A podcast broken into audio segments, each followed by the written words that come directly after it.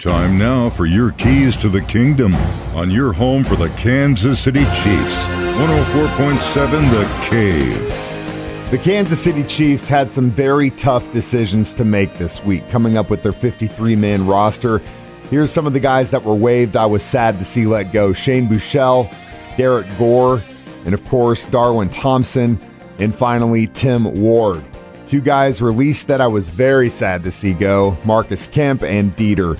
Now, an interesting move, they put Kyle Long on the pup list, which means he's still with the team but won't be able to play for the first six weeks. Here's what Coach Andy Reid had to say this week.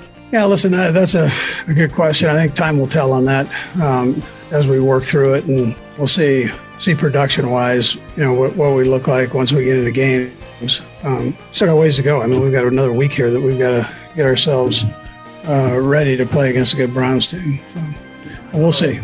I like the group, though, to answer your question. But it was a great day for Chiefs tight end Jody Fortson, who in the past had been a wide receiver. Over the season, had made the switch to tight end, which is not easy, and all that hard work paid off. He made the team. This is what he had to say. This God is good, man. I don't, I don't put a lot of time into this, and it, been, it was a lot of days that I thought that this would this wouldn't come, but I just stayed true to it, and I just kept working, and here we are. I just know, I know it's so much more work to do, but I was told to take you know take my small victories as well and cherish them. So it just it's been a long road, dog. it's been a long road. Those are your keys to the kingdom. Brought to you by My Dentist on North Glenstone in Springfield, Dr. Mark Melson, the doc that rocks, and your home for the Kansas City Chiefs, 104.7 The Cave.